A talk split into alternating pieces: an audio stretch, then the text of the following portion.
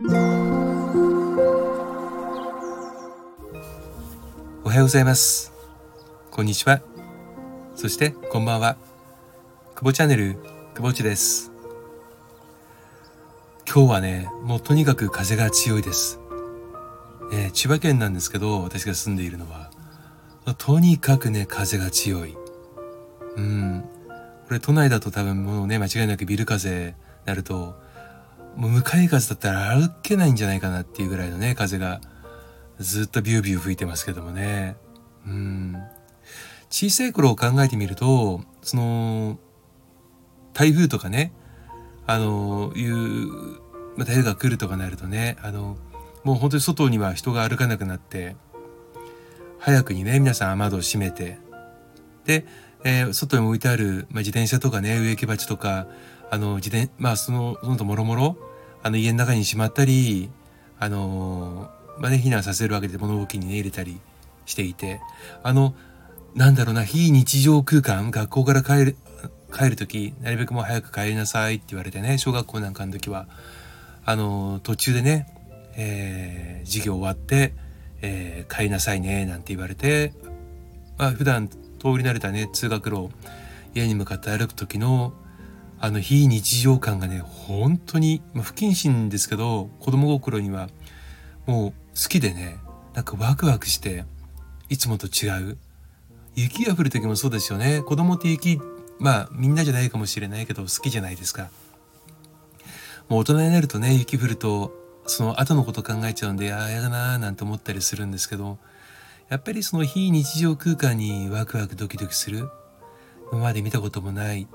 ことに対してのワクワク感っていうのは、えー、強かったですね、うん、この風のね中今日はあの娘を小学校に、えー、ね、その連れて行く時まだ1年生なんでね。あのー、うんまあ娘がどう感じてるのかは分かりませんけれどもまあ自分の性格的にはそういったなんかこうまだ見ぬ世界っていうかねそのどうなるんだろうっていう先が見えないものに対してのワクワク感は今も変わらずにあるかなと少しはねと思ってます。うん、皆さんはどうですか？そうですねその、ま、あの見えないものっていうとねあのストレスのねその感じ方の中にあの大人になってまだやったことがない仕事とか行ったことがない相談先とか会ったことがない相手とかねで新しい上司のもとに配属されるとかもしくは逆に、えー、もうあの全く新しいあの子がね、えー、部下になってくるとかいう時って、まあ、ドキドキそれからワクワク、えー、いろいろな気持ちがこうないまぜになったりする、と思います。私自身はねとにかくあのそのドキドキ感が高まってくるとおそらくそのストレスとしては上限を超えるんでしょうね。うん。なんかね、あのドキドキからねワクワクにもう一回振り幅がグーンと180度変わるんですよ。ものすごいなんかこうトラブルが待ち受けてる時とかもしくはそのあのー、ちょっとねその自分だけでは解決ができないことで自分自身のトラブルはそんなにワクワクはしないんですけどもあのー、会社員としてねサラリーマンとして働いてる時にまだ見ぬ状況をこれから取り組まなきゃいけないっていう時はあのなんかねワクワクしてました。うん、それに気づいたのは当時あの自分の部下だったものがねあのまあ久保地さんはなんか楽しそうですよねって言われたんですよ。そのこれからまあその時はねちょっとそのあの共同経営先、まあ、フランチャイズのお客様の管理とかもさせていただいていたのでそのフランチャイズのオーナー様があのちょっといろいろな揉め事に巻き込まれた時にねそのうちとしてもあのサポートしていくっていうことになったわけですけどもで、まあ、当然そのサポートに関してどこまでできるかわからない。けどもまあ思い悩んでいてもしょうがない。とにかくやっていかなきゃならない。で多分自分を鼓舞鼓舞するつもりでね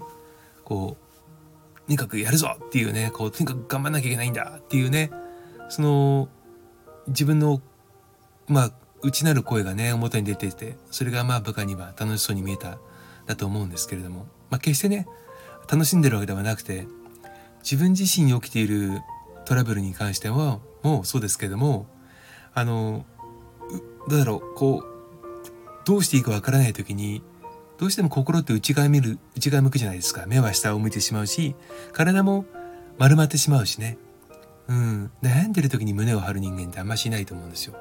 逆に、えー、楽しい時にね